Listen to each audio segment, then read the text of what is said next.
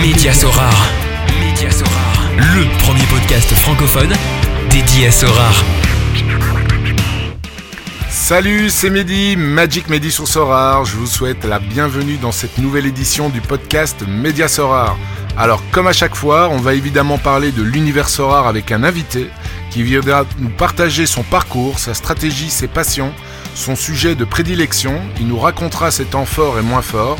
Il répondra avec moi à quelques-unes des questions posées sur le fil Twitter de Média Sorare. Et j'analyserai également une galerie d'un auditeur.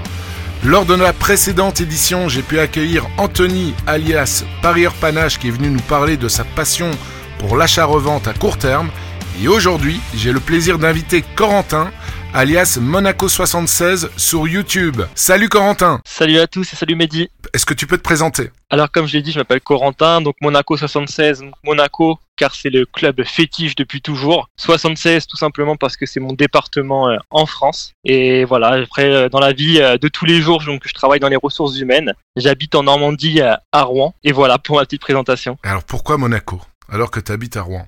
Tout simplement parce que en, 2004, j'ai eu le bonheur d'allumer la télévision et de tomber sur l'AS Monaco à la télé et c'était lors du match contre la Corogne, victoire 8-3. Et c'est ce jour-là que je suis tombé amoureux donc de l'AS Monaco et de Monaco et je voyais pas porter un autre nom que Monaco comme pseudo. Tu devais être très jeune à l'époque. Je sais pas quel âge tu as là maintenant, mais ça y a quand même quelques années quoi. Alors en effet, aujourd'hui j'ai 27 ans et à l'époque, j'avais 8-9 ans, parce que c'était en 2003-2004, si je dis pas de bêtises. Donc en effet, très très jeune. ils avaient été euh, jusqu'en finale, je pense, l'époque des Julie, etc. Bah écoute, c'est magnifique. Et, et Sorar, comment est-ce que tu as connu ce jeu-là? Parce que j'ai vu, j'ai regardé un peu sur ta chaîne YouTube. Tu l'as lancé il y a 8 mois. Tu as aujourd'hui euh, bah, quand même 2800 abonnés dans l'univers Sorar. C'est quand même pas mal du tout, surtout que c'est une chaîne euh, francophone. Raconte-moi un peu ton aventure et ta découverte de Sorar. Alors j'ai découvert Sorar avec un ami puisqu'on jouait à un jeu en ligne euh, qui était gratuit qui s'appelle Virtua Foot. Donc euh, cet ami-là, euh, Colin, donc c'est mon parrain, qui dédicace à lui. Donc il m'a parlé de ce jeu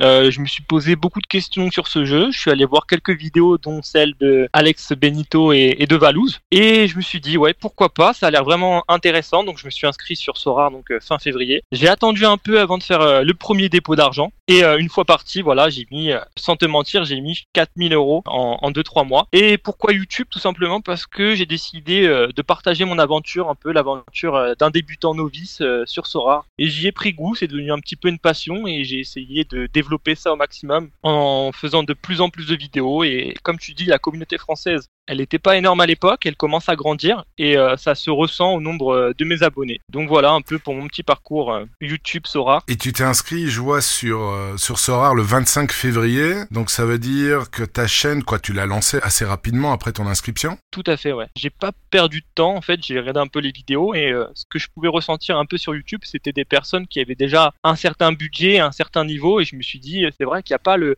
le parcours d'un petit novice. Et c'est comme ça, je me suis dit, allez, je me lance. Euh, je connaissais rien du tout à YouTube. Je t'avoue que je regardais très peu de vidéos avant ça. Et c'est devenu un peu, ouais, comme je t'ai dit tout à l'heure, une passion et euh, un gros pourcentage en tout cas d'occupation de, ma vie aujourd'hui. Bah, écoute, c'est super, comme quoi ce rare, euh, bah, ça crée des vocations. Je vais pas parler pour moi avec le podcast, mais si quand même. Et euh, sinon, dans ta vie, quelles sont tes passions? Alors moi, les passions, bah, comme vous pouvez tous l'imaginer, c'est le football. Donc en général, l'AS Monaco. Je m'intéresse beaucoup à de nombreux championnats, notamment le, le championnat belge encore plus grâce à Sora puisque je connaissais un peu les bases, tout ça. Mais c'est vrai que la Jupiler est très développée sur le jeu et je me suis fortement intéressé à, ces divisions-là par exemple. J'aime beaucoup voyager et j'aime dans la vie aider les gens et c'est pour ça aussi que je me suis mis à, à faire euh, du contenu YouTube pour partager euh, plus d'expérience et euh, notamment sur Twitter où j'ai pu rencontrer la communauté euh, et discuter euh, tous les jours. D'ailleurs, c'est devenu même un quotidien pour moi de discuter avec des gens un peu virtuellement, chose que j'avais pas l'habitude auparavant quoi. Ouais, je pense qu'on rencontre un peu tous les mêmes expériences. Et quand tu parles de voyage, est-ce que ce sont des voyages plutôt orientés foot? Est-ce que tu vas voir Monaco jouer un peu partout? Ou bien c'est encore quelque chose d'autre par rapport à tes voyages vacances? C'est beaucoup aussi ouais pour le football comme tu comme tu dis. Bah l'AS Monaco, j'essaie d'aller les voir le plus possible donc dans les stades un peu euh, du nord de la France. Donc euh, malheureusement le stade Malherbe de Caen sont descendus en Ligue 2 donc euh, ça me fait un déplacement en moins mais beaucoup vers Lille, Lens, Paris, tout ça quoi. Et en Coupe de France aussi quand j'ai la chance. Et sinon j'aime beaucoup voyager aussi avec bah avec ma conjointe donc là c'est plutôt personnel, quoi. C'est euh, c'est des voyages pour le plaisir et la découverte. Et tes équipes, donc Rouen, si j'ai bonne mémoire, ils jouent en rouge. Monaco joue en rouge. Tu m'avais dit que t'as, dans la préparation de- du podcast, que tu avais de la famille aussi en Belgique. Tu supportes aussi les rouges? Standard C'est ça, oui. c'est vraiment. Pourtant, le rouge, c'est pas une couleur que j'adore tous les jours, mais c'est vrai que les clubs Pour que le j'aime foot, oui. que j'aime beaucoup, c'est- le rouge. Voilà, les, les Diables Rouges de Rouen avec un gros passé historique en France. Et le Standard, oui, comme tu disais, euh, j'ai de la famille euh, du côté de Charleroi pourtant, mais euh, qui sont abonnés euh, au stade de Sclessin, euh, donc euh, à Liège. Et c'est comme ça que je vais voir aussi quelques rencontres euh, en Belgique. Ok, c'est un des stades où il y a la, la, la, plus belle ambiance, en tout cas en Belgique, c'est euh, le standard, c'est très connu pour ça. Bah écoute, merci pour cette euh, présentation. On va attaquer maintenant vraiment ton parcours, ton aventure dans Sora. Donc tu nous as dit tout à l'heure que c'était grâce à Virtua Foot et à ton parrain. Est-ce que tu peux un peu plus nous en dire concernant tes débuts dans le jeu Alors comme euh, voilà, j'ai pris un peu de temps donc avant de mettre de l'argent. En tout, j'ai mis 4000 euros dans le jeu. Donc euh, 4000, j'ai mis 1000 euros le premier mois et ainsi de suite euh, pendant les quatre premiers mois. Au début, j'étais un peu perdu, j'avoue. J'ai acheté des joueurs un peu euh, sur un coup de tête. Surtout que lorsque je suis arrivé, donc c'était fin février, début mars, il y a eu une grosse vague euh, de nouveaux managers qui sont arrivés sur Sorar. Donc les prix avaient fortement augmenté. L'Ethereum donc euh, commençait aussi à, à monter. C'était assez compliqué donc de rentrer dans le jeu. Et euh, voilà, je trouvais que les, les prix étaient assez chers. Et à l'époque, c'était donc que des cartes rares. Il n'y avait pas de, de limited. Donc j'ai acheté quelques joueurs un peu entre guillemets bidons. j'ai acheté des, par exemple, des Maxime de Kuiper, des Ah, il est pas trop bidon, lui, ça va encore. Euh, Maxime de Kuiper, non? Bah, en fait, Il ça joue pas va, beaucoup. C'était vraiment sur le long terme pour moi. Tout à fait. puisque c'est un bon joueur, c'est un bon joueur de football, mais aujourd'hui il évolue, euh, si je dis pas de bêtises, en deuxième division belge, il est prêté, donc euh, en fait. termes d'utilité, il m'aurait pas fortement aidé. Et du coup, voilà, j'ai acheté pas mal de joueurs un peu, un peu naïvement, et je me suis rendu compte de ma bêtise au bout de deux trois semaines, et donc j'ai décidé de tout revendre, et j'ai attendu euh, deux semaines après ma revente intégrale de toute mon équipe avant de me relancer et essayer de prendre des joueurs déjà titulaires et d'un meilleur calibre. Et donc ta stratégie, alors dans un deuxième temps, c'était d'acheter euh, quel joueur? Parce qu'aujourd'hui, donc pour présenter ta, galerie aux, auditeurs, elle vaut euh, un peu moins de 6 Ethers, donc c'est quand même une belle plus-value par rapport à ton à ton apport initial de 4000 euros, ce qu'elle vaut aujourd'hui euh, ben, plus ou moins 20 000 euros euh, si je prends le cours de l'Ether euh, actuel. Donc t'as fait x5 et je vois que tu as trois cartes limited et, euh, et 31 cartes rares, dont des excellents joueurs comme Morioka, qui est le GOAT de Sorar, à l'heure, Loris, etc. Donc, quand t'as switché, quand t'as changé de stratégie, tu t'es focalisé sur des joueurs titulaires et quels joueurs plus euh, particulièrement? Alors en fait ma stratégie c'était de prendre des joueurs euh, on va dire moyens, ils avaient un bon niveau mais pas des stars et essayer enfin espérer de faire des, potentiels plus-values dessus donc il y, a- il y en a je me suis un peu un peu loupé hein. Par exemple j'ai euh, Moussa Sissako du Standard de Liège. Lui c'est ma plus ancienne carte que j'ai euh, aujourd'hui dans ma galerie mais je compte la garder parce que je sais qu'il a été formé au Paris Saint-Germain tout comme Lucas Bernadou. Ce sont deux joueurs donc qui me servent très peu aujourd'hui mais j'ai envie de garder juste pour euh, l'espoir pour la beauté du jeu. Mais sinon, je m'étais orienté vers des Cabral, Mateus Nunes, Joao Mario, Gonzalo Ramos, Diogo Leite, Fedal, etc.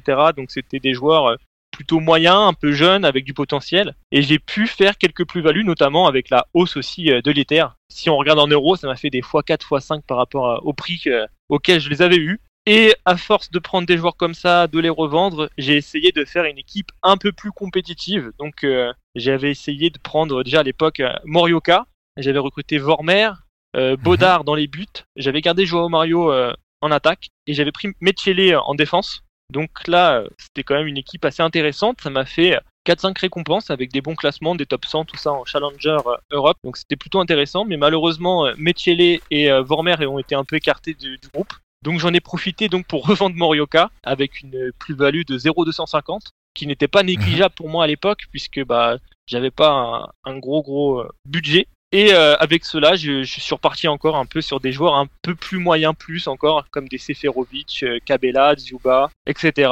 Jusqu'à il y a très peu de temps où je me suis dit voilà franchement j'ai beaucoup de cartes parce que j'en avais plus d'une cinquantaine. Ça serait bien quand même de récupérer un peu euh, des gros joueurs. Donc j'ai revendu pas mal de joueurs même beaucoup. J'ai juste gardé un peu la MLS pour pas trop perdre dessus vu que le championnat MLS vient de terminer il y a très peu de temps. Donc j'ai revendu et je me suis dit allez tant pis je reprends Morioka T'avoue que par rapport au prix où je l'avais vendu, c'est un très bon ça, choix.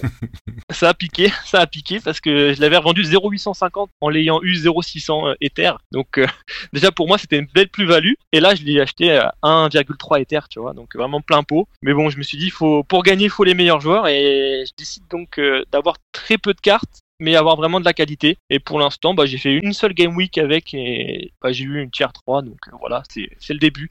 Donc voilà ma nouvelle stratégie aujourd'hui par rapport à mon parcours. Et je vois que tu as trois limited. Est-ce que tu as un moment eu euh, plus de limited ou euh, pas du tout? Et bah tout à fait. À la sortie des limited, je me suis dit allez, je suis je suis parti dessus, un peu tête baissée, mais je pense comme beaucoup d'entre nous, euh, les prix du début ont fortement chuté, donc j'ai perdu un peu d'argent, on va dire, dessus. Et euh, je me suis dit aussi que bah, je me suis rendu compte parce que j'essaye de conseiller beaucoup de personnes sur Twitter, qu'il y a beaucoup de débutants aussi, entre guillemets, qui commencent avec les limited. Et de mon point de vue, je me suis dit, ouais, c'est quand même dommage que j'essaye de faire euh, la concurrence avec ces personnes-là alors que j'ai un peu plus de budget. Donc j'ai voulu me recentrer, je me suis dit, je me débarrasse de toutes mes limited. D'ailleurs, je les ai vendus pour la plupart à, à des gens euh, qui me suivent sur, sur Twitter avec des, des bons prix par rapport à, à mes achats. Et euh, je me suis donc orienté euh, vers les rares. Et je me suis dit, voilà, je laisse tomber les limited. J'en ai gardé deux trois parce que ce sont des cartes que j'aime bien, que j'affectionne.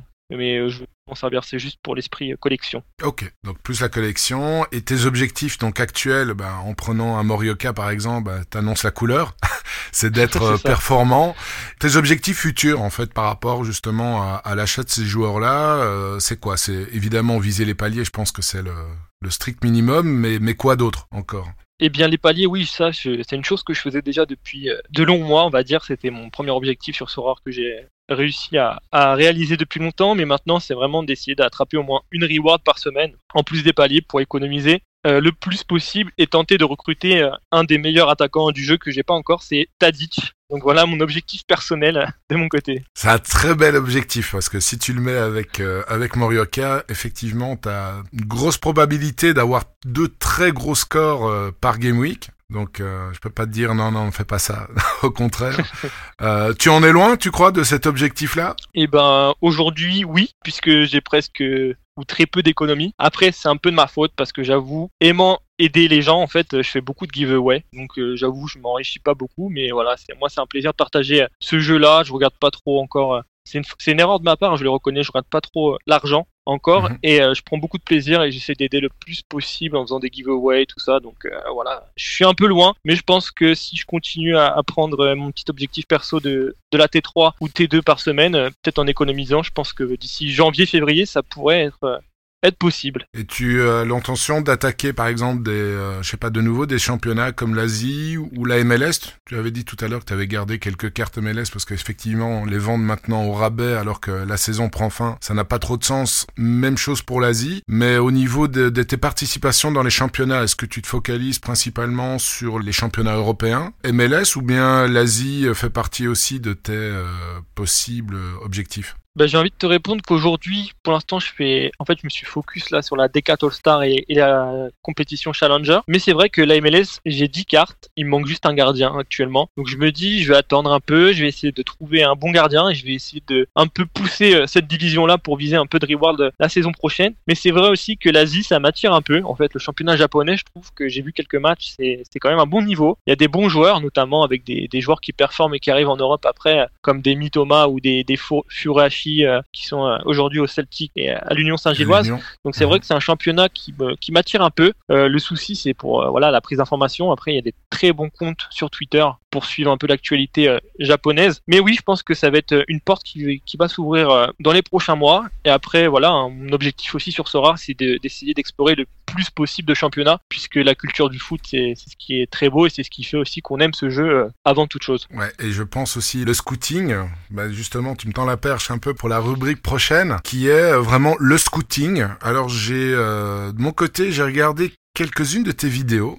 Et euh, j'étais assez épaté de voir que t'aimais vraiment, vraiment chercher, même chercher des joueurs qui jouaient en D2. Parce qu'on parlait tout à l'heure de Maxime de Kuiper, et effectivement, dans une de tes vidéos, tu parles de lui comme quoi il cartonne en D2 et qu'il est prêté par le FC Bruges. Mais donc, t'as as quand même annoncé pas mal de joueurs très très intéressants qui ne sont pour le moment pas utilisables parce qu'ils jouent dans des dans des championnats qui ne sont pas couverts par Sorar. Et d'ailleurs, avant de te laisser euh, la parole, j'étais aussi assez étonné que t'as pas massacré les noms des Belges. Alors il y en avait des, des, des noms dedans vraiment très compliqués, des Woutens, etc. Et franchement, tu les as pas massacrés comme on a l'habitude. Enfin moi, en tant que Belge, parfois on est assez étonné de la prononciation des noms de famille quand on écoute euh, les chaînes françaises. Mais là, franchement, très bien. On voit que t'as de la famille, euh, probablement Charleroi, qui t'a aidé. à prononcer bien les, les, noms de famille. Mais donc le scouting, dis-moi tout là-dessus. Alors tout d'abord pour la petite parenthèse belge, euh, je t'avoue que par exemple le club de Berscott, je l'ai découvert, c'était lors de votre premier podcast, je crois c'est Thomas qui en a parlé, parce que je prononçais Bershot. Je t'avoue que ça c'est un truc que j'ai corrigé euh, depuis votre premier podcast. Mais c'est vrai que les joueurs belges, ouais, je, je connais un peu, je m'y intéresse beaucoup, notamment euh, comme tu dis avec ma famille et voilà, ils sont des wallons et ils, ils prononcent plutôt bien les noms, donc j'ai essayé de m'inspirer d'eux. Ensuite, pour ce qui est voilà du scouting, c'est vraiment une passion que j'ai depuis tout jeune. Hein. C'était euh, de rechercher euh, dès que j'ai un peu de temps, je vais sur les sites euh, de football qui recensent toute l'actualité, tout ça. Et je vais je vais dessus, je lis beaucoup d'articles étrangers, je les traduis. J'essaye donc de scouter un peu dans les petites divisions, tout ça. Des fois, je me fais des petits kiffs personnels. Je me dis des petits objectifs. Allez, aujourd'hui, je vais voir ce qui se passe en, Autriche ou quoi. Et voilà, je, clique sur tous les clubs, je regarde un peu les joueurs, les, performances, euh, où ils ont été formés, parce que malgré tout, je trouve que bah, le centre de formation, ça en dit beaucoup. Notamment, par exemple, un joueur MLS, c'est euh, Scone, je crois, euh, qui joue en MLS, qui a 21 ans, international autrichien, qui a été formé à l'Ajax. Et tu te dis comment un mec formé à l'Ajax Amsterdam, peut-être en MLS aujourd'hui dans un club plutôt moyen. Donc voilà, par exemple, c'est des joueurs comme ça qui vont m'intéresser. Mais voilà, c'est une grosse, grosse, grosse passion que j'ai depuis, euh, depuis toujours d'éplucher les équipes. Et euh, maintenant avec Sora, en fait, c'est vraiment utile puisque je peux, je peux faire ce travail-là et en plus, ça peut me permettre de, gagner éventuellement de l'argent dessus euh, en trouvant donc des bons coups, en anticipant, puisque on va pas se mentir, la clé de Sora, c'est aussi beaucoup anticipation. C'est comme ça aussi on peut faire euh, énormément de ouais et vu qu'il y a de plus en plus de, de, managers bah oui il faut être euh, de plus en plus au taquet et anticiper plus vite que les autres. C'est pas toujours facile. Et par rapport justement quels sont les outils que tu utilises pour euh, pour éplucher pour passer du temps à, à essayer de dénicher des, des, pépites? Bah souvent ce sont les, les sites d'information étrangers. Par exemple le site belge Wallfoot sais que je trouve que c'est super en termes d'information belge pour euh, pour nous les Français. Après, j'ai pas mal de sites aussi. Euh, je vais pas tout dévoiler que j'ai euh, à l'étranger, notamment des sites en, en néerlandais, tout ça. J'ai fait beaucoup de traductions. Par exemple, sur ce site néerlandais, j'avais découvert à l'avance que Unnerstall allait être transféré donc à Twente. Donc je l'avais acheté, je crois, 200 euros avec ma carte bleue et je l'ai vendu il y a quelques semaines 1300 euros, tu vois, si on parle en euros et pas en Ether. Donc voilà, j'ai mhm. réussi à faire quelques coups comme ça en, en traduisant beaucoup la presse étrangère. Ensuite, euh, c'est les sites comme euh, comme SofaScore, tout ça. Hein. c'est des sites basiques que tout le monde connaît. Je vais dessus, je regarde un peu les les, statistiques, je regarde les joueurs, je regarde ce qu'ils font, je regarde beaucoup de vidéos aussi euh, sur YouTube des joueurs de foot pour essayer de voir un peu ce que ça peut donner. Et voilà, il n'y a pas vraiment de secret, c'est beaucoup de, de, la recherche personnelle. Et j'ai un carnet, par exemple chez moi aussi, sur lequel je note tous les joueurs qui semblent intéressants, tout ça. Comme par exemple dans mes premières vidéos scouting, j'avais été voir un peu en D2 belge et à l'époque j'avais vu que Dante euh, Vanzer, qui était euh, déjà sur Sora mais la carte a servi à rien, il explosait tout en division 2 belge et je crois que je l'avais mis dans l'une de mes, de mes premières vidéos. Magnifique. Et euh, c'est surtout quoi, le championnat belge ou bien vraiment c'est le championnat Pays-Bas aussi ou bien encore d'autres championnats, je sais pas l'Italie, l'Espagne, en dehors des, des gros gros championnats européens? Ben, je trouve que depuis je suis sur Sora, avant, enfin un peu comme un fan de football, je regardais les gros championnats. Et ben aujourd'hui, je suis plus passionné par les petits championnats, notamment, ouais, comme tu disais, euh, la Belgique, euh, les Pays-Bas, le Portugal aussi, qui m'intéresse fortement. Et voilà, c'est des, des championnats que, qui sont un peu méconnus du grand public. Et dedans, il y a vraiment des, des perles. En tout cas, nous, on les reconnaît grâce aux notes aussi euh, en statistique sur Sora. Donc voilà, c'est une nouvelle passion qui s'est un peu créée grâce à Sora en, en m'attachant plus aux, aux petits championnats. Et mais sinon, après, oui, je connais un peu les, les, les gros championnats, bien évidemment. J'ai la chance d'avoir euh, une conjointe espagnole, donc euh, je maîtrise un peu la langue. Donc, euh, pareil, pour la presse espagnole, ça m'aide beaucoup, notamment pour les championnats péruviens, tout. ça. Donc voilà. Par rapport justement au championnat, championnat espagnol, donc ta femme, ta, ta compagne te traduit tout, ça va, tu l'ennuies pas trop quand elle doit, quand elle doit te traduire, je sais pas combien d'articles c'est, ouais, c'est, c'est un peu la galère des fois, elle n'est pas toujours d'accord pour traduire, mais bon, il y a des très bons sites et je commence quand même à, bien maîtriser la langue. J'ai cette chance-là, mais sinon c'est vrai qu'elle est un peu ennuyée euh, de ce rare euh, du football, tout ça, elle en, a, un peu marre. Mais je pense que les trois quarts de nos femmes sont un peu dans, dans ce cas de figure. Moi, je, je, je, je lève mon joker. je ne dirai rien là-dessus. Euh, tu, tu parlais du championnat portugais. Quand tu vas chercher des petites pépites euh, un peu partout ou des jeunes euh, à potentiel, est-ce que c'est dans l'optique aussi qu'un jour Sorar couvre tout le championnat portugais? T'essayes d'anticiper aussi là-dessus? Oui, aussi, ouais. C'est un, ça fait partie de mes critères. Je me dis quel championnat demain Sorar pourrait couvrir. Euh, je me suis fait une liste d'ailleurs de toutes les cartes rares qui existaient dans les championnats non couverts pour avoir un peu un aperçu. Et c'est vrai qu'il y, a des championnats, je me, pose souvent cette question-là. Je pense comme beaucoup de managers, parce que c'est vrai que si tu arrives à avoir les cartes pas couvertes d'un championnat et que demain Sorare t'annonce la couverture, et ben je pense que ça peut faire jackpot.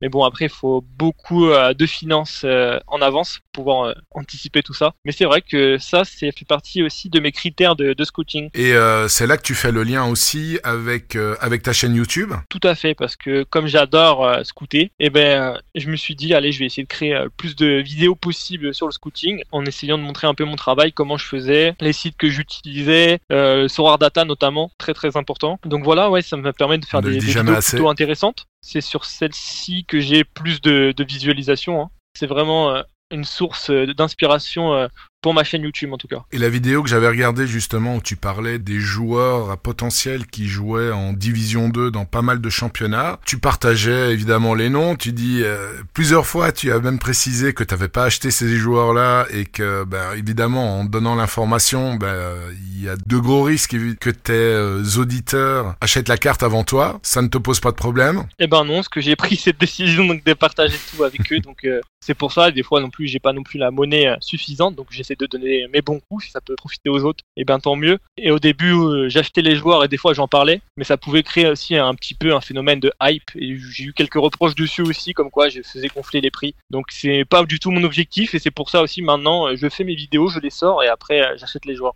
Donc comme ça, voilà, ça, ça, permet de profiter à tout le monde et de partir euh, tous sur le même pied d'égalité, même pour moi. Ben, c'est très bien. De toute façon, ton, objectif, comme tu as dit, c'est essayer d'avoir vraiment maintenant du lourd en rare à aligner pour essayer de bah, d'être dans le top 100 et d'avoir des beaux rewards. Donc, euh, si on a un gros budget, bah, on peut difficilement, comment dire, investir dans des bons joueurs qui vont pouvoir t'amener beaucoup plus haut dans les résultats euh, dans les game week et en même temps investir euh, sur le long terme parce que finalement, acheter maintenant des joueurs qui sont en division 2, bah, ils ne seront sauf exception lors du mercato euh, d'hiver par exemple, mais ils ne seront utilisables au minimum que la saison prochaine. Donc il faut... Euh, mais c'est une excellente idée en tout cas pour tous les, les petits portefeuilles, euh, les, les petits budgets qui veulent qui veulent jouer à Sora et c'est ouais, ça s'apparente plus en fait à du buy and hold. Donc ils achètent, ils gardent et puis en vue d'une revente et c'est vrai que ces joueurs-là s'ils deviennent utilisables sur Sora, bah, le prix va plus que doubler certainement pour des gardiens. Par rapport à ta chaîne YouTube, quels sont tes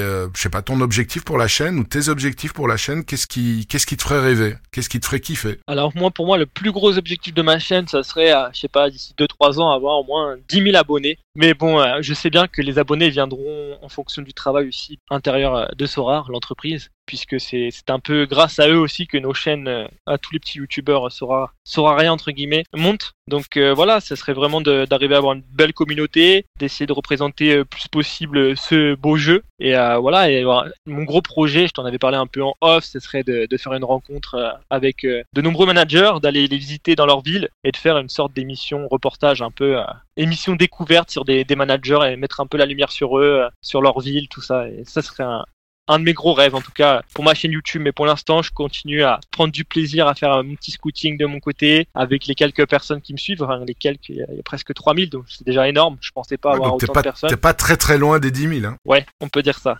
Il y a encore du travail c'est énormément de travail. Et c'est vrai que ton rêve est euh, vraiment pas mal. Tu pourras combiner euh, voyage euh, et vidéo Sora. Enfin c'est top. C'est ça ça serait vraiment la folie. Mais je commence déjà de mon côté à commencer à m'équiper le plus possible pour faire des vidéos de meilleure meilleure qualité parce que pour l'instant j'ai vraiment le strict minimum, juste une caméra et, un casque et, voilà. bah écoute, ça passe très bien. En tout cas, euh, moi j'étais assez étonné de la qualité de tes vidéos et euh, du montage et tout. C'est vraiment sympa à regarder. Eh ben merci. Corentin, on va passer à la rubrique prochaine qui est l'analyse de galerie. Alors pour le coup, on avait essayé lors de la dernière édition de faire une analyse, mais c'était un peu trop long et c'est vrai que quand ça se fait sur un podcast, ça peut paraître, ça peut paraître long et puis c'est difficile à Donc je vais choisir là une galerie que je vais analyser moi-même et ça sera le cas pour tous les prochains podcasts. Et pour cette galerie, j'ai choisi euh, Marusuke, donc qui a posté euh, le, lien vers sa galerie sur le tweet de Mediasorar. Et Marusuke, alors si tu nous entends, j'analyse ta galerie il est euh, sur Sorar depuis le début du mois de septembre. Alors ses objectifs, c'est essayer de, de, prendre des bénéfices sur l'achat-revente court terme. Pour le moment, il a 31 cartes, il en a 24 limited et 7 rares. Sa galerie vaut un peu moins de 1 Ether, 0.8. Alors il m'a dit son budget était euh, voilà limité, il pouvait pas mettre quelque chose en plus. Et en fait, j'ai choisi cette galerie parce que je reçois assez régulièrement des demandes bah, de managers qui ont des budgets limités, des petits budgets, qui demandent tiens, est-ce que ça serait mieux d'aller vers les limited, est-ce que ça serait mieux d'aller vers les rares? Après, il n'y a pas de réponse toute faite, euh, tout dépend un peu du du profil. Euh, là, tu avais donné tout à l'heure l'exemple de pourquoi pas investir dans des joueurs qui ne sont pas utilisables, mais qui pourraient être euh, utilisables très prochainement quand ils jouent euh, en D2 dans des équipes qui, qui visent la montée, ou bien des très jeunes joueurs qui sont prêtés par des gros clubs. Mais donc là, ça peut être une stratégie d'astager joueurs et puis de regarder et de faire des plus-values, mais alors c'est sur le long terme. Mais par contre, pour ceux qui veulent vraiment jouer, jouer à Sorar, qui sont intéressés par le SO5 et qui ont des petits budgets, bah là, c'est évidemment un peu plus compliqué. Alors Marusuke, Qu'est-ce qu'il m'a dit? Il m'a dit, écoute, dit, moi je voudrais, euh, j'aime le jeu, j'aime bien prendre du plaisir, euh, je prends beaucoup de plaisir plutôt, et euh, je voudrais viser des paliers et améliorer ma team en, en ASD4 avant la refonte du gameplay. Ça passe évidemment par de l'achat-revente sur court terme. Alors dans ces cartes, donc il y en a 31, 24 limited et 7 rares. Il a 4 gardiens limited dont un seul est titulaire qui est le très bon gardien de court trait qui est U23 qui est Illich. Il a aucun gardien rare, mais il y a beaucoup, beaucoup de managers qui se retrouvent dans cette situation-là, qui essaient d'acheter euh, ben, quatre joueurs de champ en utilisant un gardien common pour essayer de viser au moins le premier palier. Il a 11 défenseurs limited, dont plusieurs titulaires, Thiago Martins, Vertonghen et euh, plusieurs jeunes à potentiel. Dans la galerie, il y a beaucoup, beaucoup de jeunes, Ensoki, Bremt, Bello qui joue euh, à Atlanta ou Balerdi. Et il a deux défenseurs rares, Alexander Grant qui joue pour Steelers en Corée, donc un championnat qui va bientôt terminer, et Dimitri Lavallée qui est un jeune défenseur de Saint-Tron. Il a 7 milieux euh, limited, mais là pour le coup, il a Lindel, qui est un ancien mais qui score très bien. Il a Maxalin Gradel, euh, dont l'équipe euh, turque vient d'être incorporée et couvert par Sorar. Et il a des jeunes aussi qui scorent pas mal, comme De Ketelaar, De Bruges ou Torchfett de Genk. Et il a trois joueurs rares, euh, essentiellement des jeunes, dont Leonardo Lopez qui joue au Cercle de Bruges et les deux autres qui jouent en Asie. Donc Marusuke, il a énormément de joueurs asiatiques. À mon avis, son nom de manager, il a déjà une consonance asiatique. Donc, mon avis, c'est la raison pour laquelle il a beaucoup de joueurs asiatiques. Et alors, au niveau des attaquants, il a deux limited, Noah Lang et Douvikas, euh, deux jeunes euh, gros joueurs à potentiel, et puis deux cartes rares qui est l'attaquant Suzuki de Saint-Tron et Müller qui joue à Orlando. Donc, voilà, il voudrait dénicher des pépites avec et il a évidemment une affection pour l'Asie. Il ne compte pas réinjecter donc des éthers. Donc sa stratégie finalement, elle est assez limitée. Pour pouvoir acheter des joueurs rares et essayer de viser des paliers, c'est essayer de faire un maximum d'achat-revente à court terme avec des bons bénéfices. Il a, il a pas mal de, de joueurs asiatiques, mais c'est pas là-dessus qu'il fera des, des belles plus-values actuellement. Donc il doit essayer d'acheter au bon moment des joueurs. Je pense que le, le, le la stratégie qui avait été donnée par Paris Panache que j'avais accueilli euh, lors d'un podcast, lui c'était, il regardait en fait les calendriers des équipes et en fonction des adversaires, si les adversaires n'étaient pas euh, super performants, eh ben il a essayé d'acheter euh, ce joueur-là. Et je pense que c'est effectivement une bonne stratégie parce que s'il achète un joueur d'une équipe assez forte qui va jouer contre des équipes faibles, il y a de fortes chances qu'après 3 à 4 matchs, ben sa valeur va augmenter parce qu'il va bien scorer. Et ça, ça peut être une très très bonne stratégie à utiliser. Et sinon, il a pas mal de gardiens common, comme Neuer, qui pourrait utiliser. Donc moi, dans un premier temps, je lui dirais, bah écoute, Neuer, il a Nubel aussi, fond en gardien common, ça peut le faire. Il a bah, qui peut utiliser et qui score très très bien euh, à Benfica. Il peut toujours utiliser ses joueurs asiatiques tant que les championnats sont en cours. Et en rare euh, milieu, il a Leonardo Lopez. Là, c'est un peu limite parce que Cercle Bruges, pour le moment, euh, est au fond du classement et donc c'est difficile d'avoir des, des, joueurs qui scorent bien régulièrement quand ils jouent dans, dans, des équipes faibles. Et par contre, en attaque, il a Suzuki qui revient et qui est vraiment pas mal du tout. Donc là, Suzuki, un gardien common, euh, ça lui fait trois bons joueurs, mais pour moi, il pourrait utiliser Leonardo Lopez en espérant qu'il fasse des bons scores, mais il lui manque évidemment un, un autre euh, joueur rare. Euh, la stratégie qu'il avait pris en limited de prendre par exemple Lindel, qui est un vieux joueur mais qui score pas mal, ça peut être une alternative aussi intéressante pour viser les paliers, euh, parce que des jeunes qui scorent bien, en général, ça coûte très très cher en rare. Euh, par contre, des joueurs assez vieux, voire même très vieux, pourraient être rapidement rentabilisés à partir du moment où on touche des paliers parce que forcément ces joueurs-là sont, sont moins chers à l'achat. Corentin, je sais pas ce que toi tu en penses. C'est vrai que tu, tu découvres euh, la galerie en même temps que les auditeurs, mais quelle est ta, ta vue par rapport à ça? Je rejoins plutôt ton avis sur, euh, sur la proposition de faire un peu d'achat-revente pour gonfler un peu son budget, puisque moi, la, ouais, le, le conseil que je pourrais lui donner, c'est soit de limiter un peu, donc euh, c'est le cas de le dire, limiter les limited en en revendant euh, toutes celles qui, qui vont pas trop lui servir et d'essayer d'acheter vraiment des joueurs plus utiles entre guillemets qui pourront lui apporter euh, plus de sérénité un peu dans son équipe, c'est-à-dire plus de résultats positifs. Donc soit de se concentrer sur l'achat de joueurs rares ou bien de continuer dans le chemin des limited avec des joueurs un peu plus performants. Mais je pense que oui, la galerie elle est peut-être un peu un peu trop chargée, qu'il faudrait peut-être peut-être faire quelques reventes ou de l'achat-revente, comme tu dis, euh, pour pouvoir repartir sur de bons rails. Ouais, il y a des managers qui ont des très très belles cartes limited. Alors ce qu'ils font, c'est qu'ils essayent de vendre leur reward et euh, ensuite réinvestir le produit de leur vente dans des cartes rares. Je pense que c'est aussi une excellente euh, stratégie à faire. Donc voilà, Maruzuke, tu sais ce qu'il te reste à faire. Tu as une bonne base euh, en, limited. En rare, c'est un peu plus compliqué, mais je pense que en continuant petit à petit, comme tu le fais, en faisant des achats-reventes, tu pourras des joueurs qui scorent pas mal en rare, qui seront, je pense, forcément vieux, euh, mais qui sont toujours très très utiles. Euh, il y a beaucoup de managers qui sont réticents, c'est souvent des, des, nouveaux managers, qui sont réticents à acheter des vieux en disant ouais mais bon je pourrais l'utiliser que six mois ou un an. Ouais mais en attendant, en six mois, en un an, ils sont très rapidement rentabilisés. En tout cas ça c'est mon expérience personnelle et l'expérience que partagent beaucoup d'autres managers expérimentés. Il faut pas avoir peur d'acheter des joueurs qui ont 34, 35, 36 ans à partir du moment où ils sont titulaires indiscutables, ils qui scorent bien parce que vous allez les rentabiliser beaucoup plus vite que des jeunes que vous allez payer cher et dont les scores euh, sont euh, comment dire plus euh, je veux pas dire alternatifs mais euh, parfois c'est sur courant alternatif ouais de temps en temps il y a des bons scores, il y a des moins bons tandis que des vieux en général qui scorent bien ben, il y a un peu plus de, de constance et de, de stabilité au niveau du, du scoring. Corentin, on va passer au questionnaire rapide maintenant. Alors, ton joueur préféré dans la vie réelle et sur Sora. Et pourquoi Alors, je, vais te faire une... je vais te faire une réponse multiple parce que mon, mon joueur préféré c'était Ludovic Julie. Donc aujourd'hui, il joue plus malheureusement, mais bon voilà, avec l'âge, c'est compréhensif. Sinon, j'aime beaucoup Bruzovic euh, de l'Inter de Milan puisque je trouve que c'est vraiment un soldat euh, très combatif et c'est vraiment un état d'esprit que, que j'aime. Mais sur Sora, mon joueur préféré euh, c'est Tadic, donc je ne possède pas encore. Non, j'ai bien compris.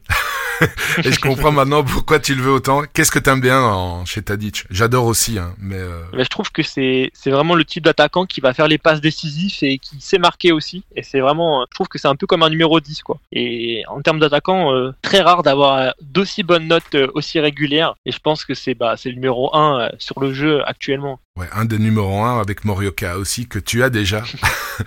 mais euh, c'est vrai, Tadic il est juste énorme. Bon, c'est vrai que l'Ajax écrase le championnat, mais même en Champions League aussi, ils sont excessivement forts. Mais euh, moi, j'adore Tadic parce qu'il est, il est, c'est un beau joueur. Il est beau à voir jouer. Il est très technique. Il a un toucher de balle absolument euh, magnifique. Euh, c'est même étonnant qu'il ait pas joué dans un autre, un autre championnat. mais c'est vraiment un régal de, de le voir jouer.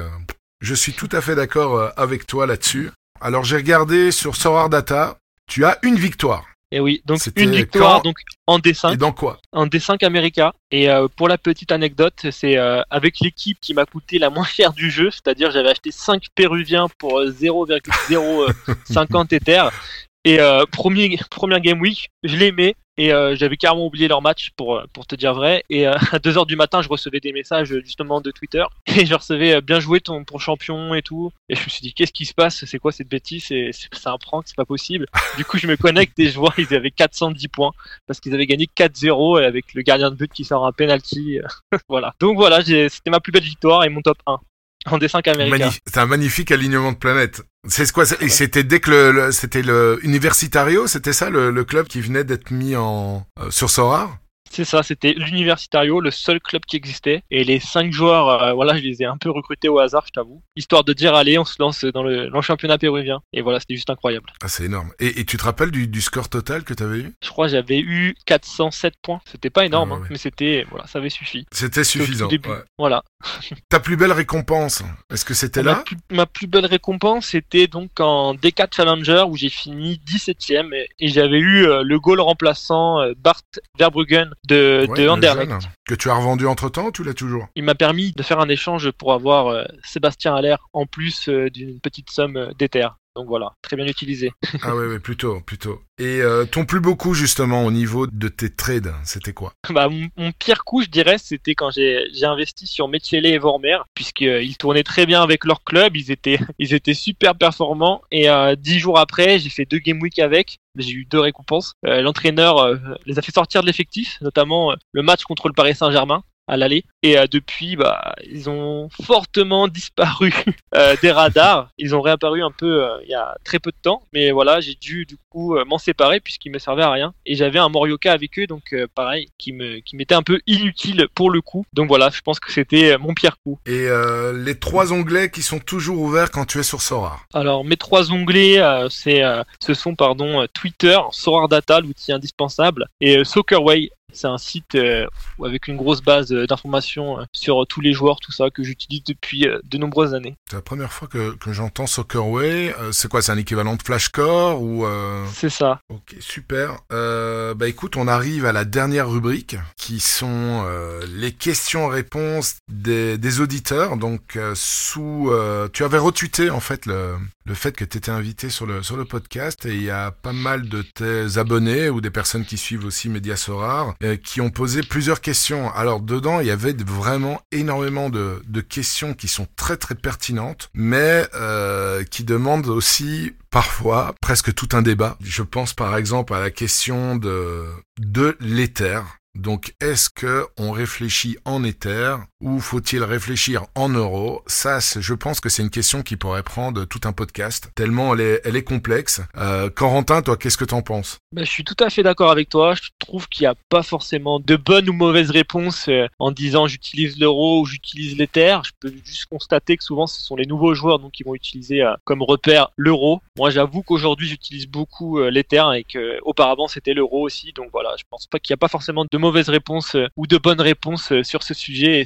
c'est assez complexe. Oui, c'est un, un débat qu'on voit régulièrement sur les, sur les réseaux sociaux. Parfois, il y en a qui s'écharpent de dire non, mais il faut réfléchir en ci, il faut réfléchir en ça. Euh, moi, personnellement, ben, il y a plusieurs réponses, comme tu dis, qui sont valables. Quelqu'un qui commence à jouer dans Sorar et qui était déjà investi dans les crypto-monnaies, euh, donc qui a, qui a utilisé ses Ethers pour commencer son aventure dans Sorar, évidemment, lui, ben, ça sera son, comment dire, sa monnaie de référence, parce que euh, s'il investit deux Ethers, ben, il regardera évidemment euh, que ces deux Ethers euh, produisent d'autres Ethers avec avec le temps, et euh, l'achat-revente sera aussi euh, important euh, au niveau des. Alors, si je prends mon exemple personnel, moi j'ai investi d'abord en euros, et je convertissais en fait, tu, tu le convertis en Ether lors de l'achat des joueurs, mais là ça fait quelques mois évidemment que je n'investis absolument plus rien, je réinvestis le produit de mes ventes, euh, des rewards, des choses comme ça, et donc évidemment là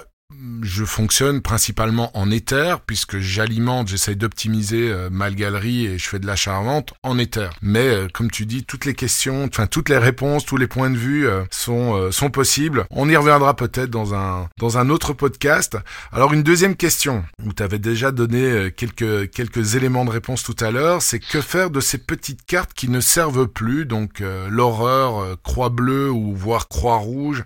Est-ce qu'on les vend à perte, on les échange Quel est ton point de vue par rapport à ça? Eh ben les, points de vue peuvent diverger un peu puisque certains vont y voir des cartes inutiles et d'autres comme moi, des fois je peux pense que ça peut être des cartes qui, ok, aujourd'hui ça sert à rien, mais dans un an ou deux ans, ça peut valoir des centaines ou voire des milliers d'euros, on sait pas. Donc euh, voilà, hein, après il y, en a beaucoup qui gardent des cartes comme ça. Moi, moi je serais plutôt d'avis à les garder. J'en ai deux trois, je les garde puisque je me dis, euh, ça fait un peu euh, collection et avec la magie de Sora entre guillemets, avec tous les championnats qui sortent et qui sont couverts et qui ne l'étaient pas, ça peut, ça peut être de bonnes choses. Donc voilà, il y a plusieurs solutions possibles. Euh, c'est sûr, si tu as besoin un peu de finances, bah, je te conseille de les vendre, puisque si tu as besoin d'argent pour les réinvestir, pour, pour, pouvoir jouer, mais lorsque tu as quand même un certain, un petit capital, un petit peu de joueurs, bah, là, je te conseillerais de les garder au lieu de vendre à perte. Sauf si, bien sûr, le joueur est parti à la retraite. Là, c'est encore un autre sujet. C'était une question de, de la première question, en fait, c'était de Vic Vac. Et euh, la deuxième euh, question, elle avait été posée euh, par... Eh ben, je ne retrouve pas tout de suite son nom. C'était Pistoche. Voilà. Une autre question. Euh, à budget limité, est-ce qu'il vaut mieux viser une team équilibrée ou avoir un joueur clé bien plus cher que les autres et mettre moins de budget sur le reste? C'est une question de Karelito Djokovic. Eh ben, j'en suis le premier exemple puisque dans ma team euh, rare, j'ai Morioka et, et Aller et, et à côté j'ai des joueurs qui valent un peu moins cher comme euh, Brozovic et, et De ou bien euh, comment dire le défenseur Skriniar. Donc voilà, après moi je pense que c'est une bonne solution parce qu'il faut euh, à terme avoir des joueurs qui, qui scorent et puis euh, ces joueurs qui, qui performent, c'est ceux-là qui vont te donner les clés pour avoir les récompenses, les rewards. Et donc moi je trouve que c'est bien d'en avoir. Je trouve ouais, moi je trouve que c'est plutôt positif et après avec les petites rewards que tu auras ou les paliers, tu réinvestiras pour en avoir plus possible et, et avoir au final une équipe comme ça que que de gros talents. Ouais. Question de Domenigno. Elle est très simple. Limited ou rare? Ah, ah. Eh ben, j'ai déjà répondu pour ma part puisque je suis voilà, je suis parti sur les sur les rares comme j'étais euh, auparavant euh, à mes débuts puisqu'il n'existait que ça certes. Mais ouais, moi je suis plutôt côté rare aujourd'hui et après les limited, je trouve ça très bien pour ceux qui veulent prendre du plaisir en jouant au football, un jeu de football euh, comme ça, sans mettre trop d'argent, bah, je trouve que le côté limited, il est très bien pour toutes ces personnes-là. Ouais, parce que c'est plus abordable, mais c'est vrai que ceux qui voudraient avoir bah, les paliers, c'est un, un, investissement comme un, comme un autre. C'est euh, essayer de mettre des, des, bons joueurs rares, pas trop chers, pour essayer de, de viser ces paliers. Tout dépend évidemment du cours de l'éther. Euh, c'est plutôt intéressant quand on cherche à, à sortir quelques petits bénéfices ou euh, en euros. Voilà, c'est sympa comme argent de poche toujours. Euh, une question de Gloobs.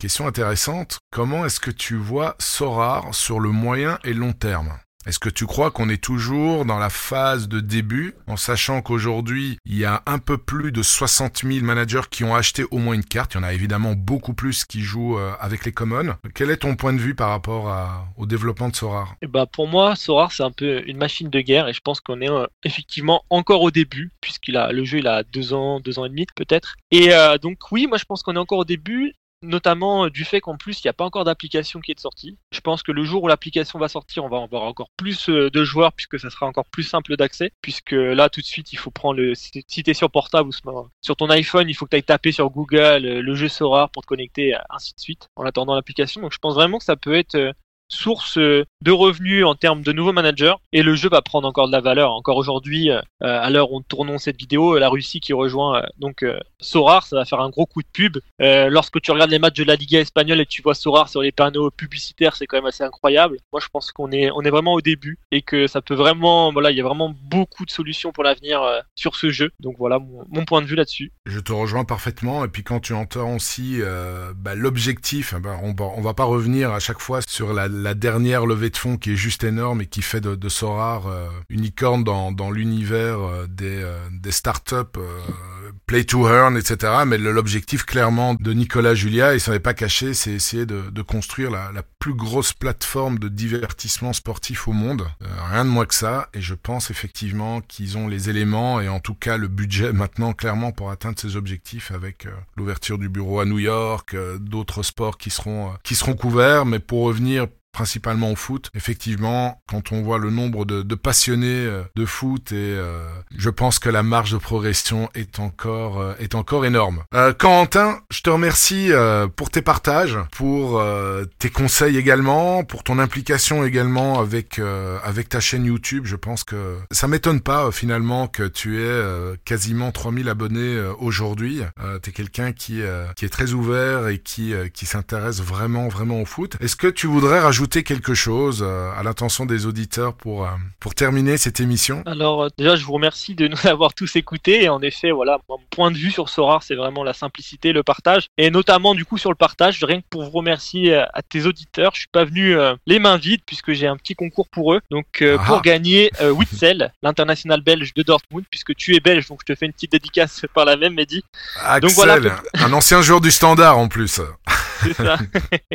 Donc pour participer, il suffira juste de retweeter le post de Mediasora lorsque l'émission va sortir et de follow donc euh, le compte Mediasora et mon compte afin que je puisse faire un tirage au sort euh, d'ici le 6 décembre, on va dire. Donc voilà. Pour la Saint-Nicolas chez nous en Belgique. Et euh, je pense qu'on l'a fait aussi dans le nord de la, dans certains endroits dans le nord de la France. Écoute, merci beaucoup Corentin. Donc Axel Witzel Limited, c'est pas un petit cadeau.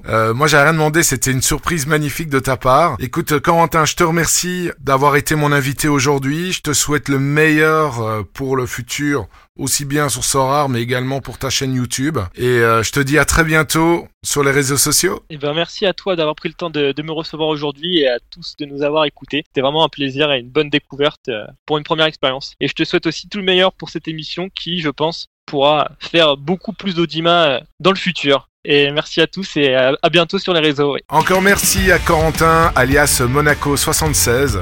J'espère que ce podcast vous a plu. N'oubliez pas de commenter et de faire des suggestions dans les commentaires du compte Twitter de Mediasorar ou en allant directement sur le site de mediasorar.com. Et si vous désirez que j'analyse votre galerie comme celle de Maruzuke aujourd'hui, suivez le compte Twitter de Mediasorar, surtout qu'il y aura la belle carte limitée d'Axel Witzel généreusement offerte par Corentin qui sera à gagner. Je vous donne rendez-vous au prochain podcast dans deux semaines. D'ici là, je vous souhaite à tous d'excellentes Game Week et des jolis rewards.